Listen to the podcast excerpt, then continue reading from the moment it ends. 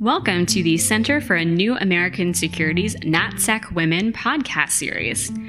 Last year, we started a project on getting new audiences to think and talk about issues of gender, inclusivity, and national security. Schedule an event with gender in the title, and you can guarantee it is 95% women talking to other women in the audience about women's issues. So we tried other ways. Some audiences were receptive, some weren't. Some were frustrated we were making a big deal out of a topic they thought was closed. And answered, move on. But among the women we know, it didn't feel nearly as clear cut. So, we're bringing you right to the source one on one, candid conversations with women in national security about their careers, their experience, their advice, and their lessons. Here's their stories. My name is Julie Smith. I'm the director of the Transatlantic Security Program at the Center for a New American Security, and I'm very pleased to be here with a friend of mine, Dr. Nora Bensahel, who is a distinguished scholar in residence over at American University, also known as one of the top national security analysts, I believe, in the United States, if I say so myself. You don't mind, Nora. Uh, and couldn't be happier to be here with Nora, partly because I just like hanging out with Nora, but also because I wanted to talk to her today in our series about women in national security. And we've been asking women uh, around town some questions about what it's like to be working as a woman in national security, and really grateful that you made the time today. Thank, well, thank you, you so much for having me, Julie. That's a very kind introduction. I'm always happy to talk to you and always happy to talk about these issues. I think that I'm so delighted you're doing this series. It's really important for women at, at every stage of their careers uh, to be getting advice and to bring these issues out and talk about them in the open. Super. Well, thanks. Okay, so the first question What happens when you're a woman working in national security is you often are approached by sometimes younger women, sometimes women your age, or occasionally men that want to know what it's like to be a woman working in national security. And it's interesting because some women try to run away from that type of question and deny that um, there's really any difference um, between men and women working in this field. Uh, I know early on in my career, career, I just tried to ignore the gender aspect. I think it was really later as I actually started working in government and in other positions that I came to appreciate that there are some unique sides and challenges to being a woman working in national security. How do you handle that question when someone comes up and asks you something like that? Yeah, I get that all the time. I think many of us do, especially because I work primarily with the military, and that is still obviously a very male dominated organization. So I was aware of that fairly early on, not so much from my dealing with my peers, but from, you know, needing to interview people in the military and to work with them and often, you know, getting this sideways look uh, because especially early on in my career, I sort of I described them as the three strikes against me for someone who was in, you know, a stereotypical person in the military. I was young, I was female, and I was a civilian. Right. So yeah. on three levels, I felt like I had something to prove. Um, I was, I'm, I've been very fortunate that with military people in general, there are exceptions. I you know, have a couple of doozies of stories, but I'm know, sure we, we, we all get do. into all of those. but but in general, uh, one of the things I like about people in the military is that if you open your mouth and you have something interesting to say, usually they listen and can overcome that. Not everybody, obviously, but you know, I, I've found despite some of those initial hurdles, it's you know, once you get into a conversation, once somebody sees that you actually have something to say, um, that a lot of that can fall away relatively quickly. Not with everyone, not all the time.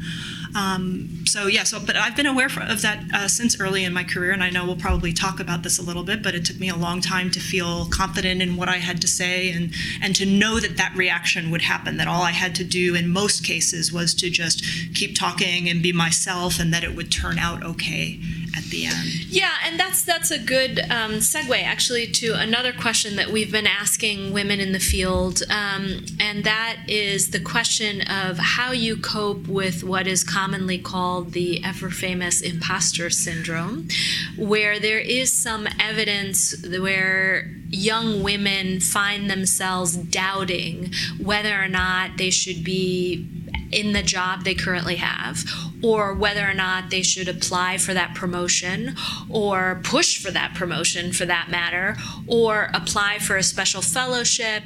And there's also evidence that younger men at those stages in their careers often do not encounter the ever famous imposter syndrome. Uh, I find myself still grappling with this uh, from time to time. I think it gets a little bit easier. But how have you coped with that? First of all, have does this sound does this ring oh, a bell? Yes, it rings a bell most days, in fact. And I think uh, you know, not I don't want to discourage any of the younger women who might be listening to this, but uh, it kind of keeps reappearing at every stage of your career because there's always higher things that more qualifications or people ahead of you um, that you know it, it's it sticks around. Right, someone to compare yourself. Yeah, to, yeah. exactly. Um, I have a, a, great story about that. Actually, um, it ties back to my time at CNAS. That's not where Julie and I know each other from. We've known each other for many years. Um, but you know, I was at CNAS for several years and wrote a report with uh, my colleague Dave Barno, with whom I do a lot of publishing now, uh, called Boardrooms and Battlefields, that compared the experiences of women in the military with women in the private sector in terms of their career experiences, focused mostly on the corporate sector. We were doing research for that project. We happened to be sitting in a conference room at a big bank, a private bank in New York, um, and we had about an hour in between appointments, doing research for this report on women in you know in careers and workplaces, and had written things on the imposter syndrome and about how you know women don't put themselves forward unless they're totally qualified for everything. And I was checking my email because you know we had about an hour to kill, and I received an invitation from at the time the undersecretary Secretary of the Army to participate in a debate uh, with another woman. So there wasn't a gender dynamic here, um, but who had been serving as the uh, had been the head of uh, uh CAPE, the center that does analyses there, sure. and had been the acting uh, Deputy Secretary of Defense for quite some time, inviting me to a debate in the Pentagon to debate her. I honestly can't remember what the proposition was, but you know the undersecretary was encouraging debate in front of uh, senior officers and generals to sort of get through the idea that this is a good thing, different ideas clashing. And I turned to Dave, who is a retired three star general, and I said, Oh my God, look at this invitation that came in. And he said, Oh, that's great. And I said, But I can't do it. and he looked at me and he said, Why not? I said, Because she has way more experience than I do. There's no way I can hold my own in a debate with her. She knows so much more than I. And I'd worked with him long enough that I know what the body language means. and he gave me this look of death. It was just this look of death. And I knew what was coming, but I was bracing myself for it. Because again, we were in the middle of researching the this imposter very syndrome. Subject, this yes. very subject. And he looks at me and just sort of snarled, You idiot. At which point I broke down laughing and I was like, okay. He's like, you know, have you learned nothing?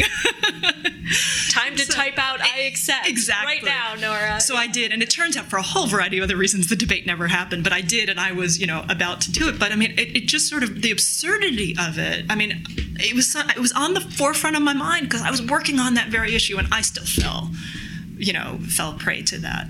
It's just something you have to learn to recognize over time and that you you mess up because you still feel that way about it. Having people around you both men and women i mean in this case you know dave is obviously uh, obviously a guy but you know always has my career interests at heart or other people to just have those moments and say you know sort of smack you gently on the head and say you idiot. You know that helps a lot.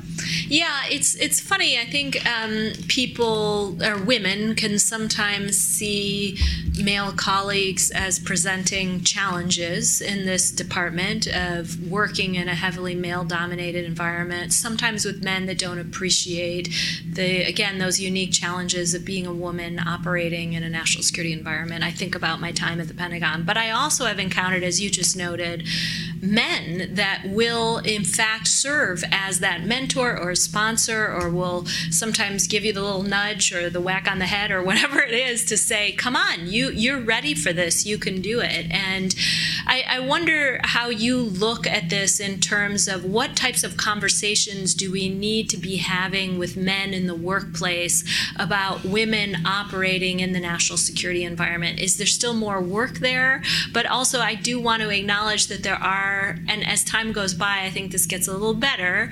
Um, a number of men that do appreciate some things that they could do differently to make make it a different operating environment and maybe one that's uh, a little bit more accommodating sometimes to welcoming women into the national security field.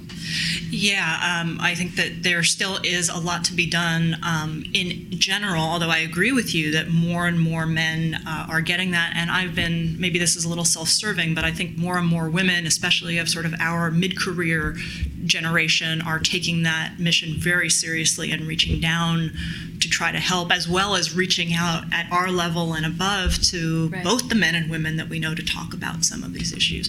I think we're at a point where, in general, a lot of the very overt stuff has become not okay. There are still terrible experiences that individual women have. I, I certainly don't want to deny that, but I, I, think that's increasingly the exception rather than the rule. I think where there's a lot of work to be done is for some of the unconscious things, the unconscious bias, people not realizing that uh, you know scheduling something, a meeting at 4:30 or 5 p.m., which just as easily like that doesn't need to be at that time, that just as easily could be during the working day, poses a you know disproportionate problem for women. Um, interestingly, one of the things we found in doing the research for that report, the the um, uh, Battlefields and Boardrooms report, is that what used to be seen as women's issues, things like flexibility at work and time with family and you know work-life balance, which is a term we all hate, but you know how do you you know be able to to have a little bit of a life outside of work, whatever that involves. These aren't actually seen as women's issues anymore by the younger generations. For millennials, both men and women, that's right. These are issues, and so taking those kinds of things out of the domain of women's issues, which makes it seem like a special thing. Oh, we have to accommodate women, even if it's subconscious. Again, I think generally speaking, you know, people, you know, would say that they want to be welcoming and they don't want to discriminate and, and mean that very genuinely, most people. Um, but the fact that these are now no longer being seen as women's issues and are now seen as employee issues is a huge step forward. That's right. Um, yeah. Because it makes it normal. It's part of the human experience to mm-hmm. want to have interests and passions outside of work, whether that's having kids or whether that's training for a triathlon or, or whatever it may be for an individual. Mm-hmm. Um, and that's only only to the positive for women. It, it's to the positive for everyone. Yeah. But it makes it more normal and more acceptable. And I think that's pushing these conversations forward. Sure. But I think in general, there's just a, a, a tremendous amount still of unconscious bias of people not being aware of, you know, what their own reactions are. And we see this not just in issues of gender, but in issues of race, ethnicity. I mean, there's just such overwhelming evidence from the social sciences that people have these assumptions. People who, who you know, get are shocked when they take these tests and it's revealed to them because they don't want to be that way, but just don't see it very often. Yeah, yeah. I, I, will say too, you know, the first question you asked me is what do I tell women in the field, and I always start off by acknowledging that there are some real downsides and disadvantages. It's harder to get your voice heard. You know, I find myself having to interrupt my colleagues more often and things like that. And you know, I'm very open. I've had about as ideal an experience as I could have. I've never been, you know, overtly sexually harassed or, or assaulted or anything like that. Nothing along those lines has ever happened to me. But I'm still very aware of it, and I'm like the best possible case. I mean, I'm very fortunate for that. But if I'm even feeling it and noticing it, then, you know, there's clearly a much more pervasive problem than just the direct stuff. Yeah. I always say that I there to me is an advantage, a one advantage that I can you know easily point out about being a woman in this field, and and maybe it's particularly for me dealing with the military, and that's that I stand out. That is not always a good thing, but I have found that quite often it is because, you know, we are not the most diverse community on any dimension. Um, we are mostly male, we are mostly white, um, we are mostly sort of middle aged and older.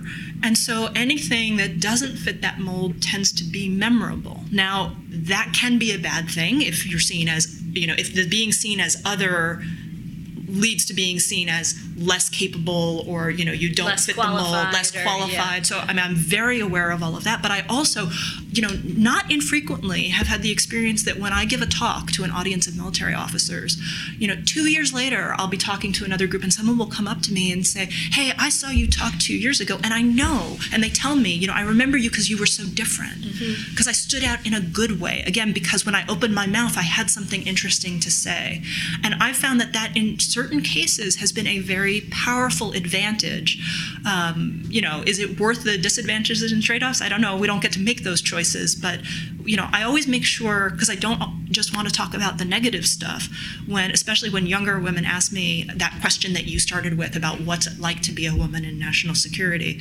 Um, you know, that sometimes just that in and itself can be an advantage. I look forward to the day when it's not an advantage because right, we are yeah. such a, a, you know a diverse community that I don't stand out because of that. Um, but it is something that that I think can have some really positive effects in the right circumstances. Yeah, that's a good, a very good point. Um, so, Nora, you've had um, all sorts of really fascinating and impressive work experiences. Um, you noted you were at CNAS, you're at AU now, you have an affiliation with the Atlantic Council, you worked at RAND, you have your PhD. Um, looking back, you know, you've had a very impressive career. Um, what advice would you give your younger self just starting out in the field of national security now with i won't say how many years more than a few years uh, under your belt of working in the field now? You know someone asked me this question about a month ago and i realized that my advice to my younger self would be to relax a little bit. um, you know, but I think that that's impossible. I think that that's just more the wisdom of aging and of getting yeah. older and having more experience under your belt. I mean, I you know was so nervous about my career and and you know I, we've known each other that long. Right, I remember exactly. you know meeting yes. you at that stage too, exactly. and and you know just being you know worrying about I want to make sure I get this experience and do this and how can I put myself out there and um, I'm a very type A kind of neurotic person. Uh, and so, you know, thinking, th- and I'm a strategist, right? So I like to think things through 87 steps ahead of time and all of that. And I wish that part of me, some of that, I think, for, just for my own personality, is what makes me effective. Um, everybody has a different personality. You certainly don't need to be that way. I know plenty of people who are not, you know, neurotically compulsive and you know that, that, do quite well. Um, but I think for me, part of that helped me achieve my success because it helped keep me focused, and I was thinking, you know, very strategically and thinking about opportunities. But it also came with a lot of anxiety and a lot of that imposter syndrome of yeah. I want to do this, but I don't think I'm qualified, and and how do I do that, especially without a whole lot of role models. I think that is getting better. I think that the generation coming up now has more female role models in our generation that mid-career generation than we did among the now mm-hmm. very senior women just because of numbers just because sure, yeah. you know we're we're really among the first wave of the you know children of the feminist movement right. that were able to benefit from that so i see the numbers as helping with that yeah. um, but I, I wish I could go back and leave some of the strategy and organization, but take away some of the anxiety and, and learn a little bit more just to let things be and that things work out. One of the lessons that I've learned over time is that even really very difficult things, things that I wouldn't have chosen along my path, and, and I'm talking, you know, for me, it's both my, my professional life and also my personal life. I, I think the lesson is the same for both, that things that I worked so hard for or wanted so much, if they didn't happen or if something went unexpectedly, even if it was awful, it opened up other doors that I benefited from tremendously. Um, and so even if I could go back and it's not the script I would have written, um, it's taken me in directions that I appreciate a lot. Um, I don't know how much of that is just becoming, you know, being a woman in the field, or some of that is just, just age. It's just age and just lessons that you learn with age and, and looking back. Um, but I think that's if I could go back in time, you know, to talk to, you know, me in particular as a younger person, not younger women in general, but a, a younger Nora, I would be like, you know, chill out a little bit. it's going to be okay. Well, Nora, thanks so much. Thanks for your many contributions to the national security community here in Washington and beyond. And but uh, I want to say a special thanks to you for your interest in these issues and younger women entering the field of national security and being open, talking about it. I know you do a lot of mentoring, and we really salute you for all of that and hope that it'll just continue. And uh, hope we can have conversations like this again in the future. Always, Julie. I'm always happy to do it, and I really do see it as a very important part of what uh, of what we all can do for each other. You know, I often, um, when I talk to young people one on one, and they say, you know, how can I ever repay you? Uh, I usually get a very, you know, fake stern look on my face and say, you know, by talking to you, I am repaying all of the people who came before me because nobody, male or female, whatever, you know, nobody gets where they are on their own. Everybody has help and advisors and mentors, and you know, so I give them this sort of stern look and I say, you know, I'm repaying back the people who helped me. You will repay me by helping the people who come after you. And that's true at, at every level. You know, I talk to college students and high school students, and, you know, they can mentor someone who's in high school or middle school. I mean, you know, I think it's really important that we all do that uh, for each other. So I really appreciate the opportunity to, to be here and be part of this tremendous project that you and your colleagues are organizing at CNAS. Great. Thanks so much, Nora. Thanks.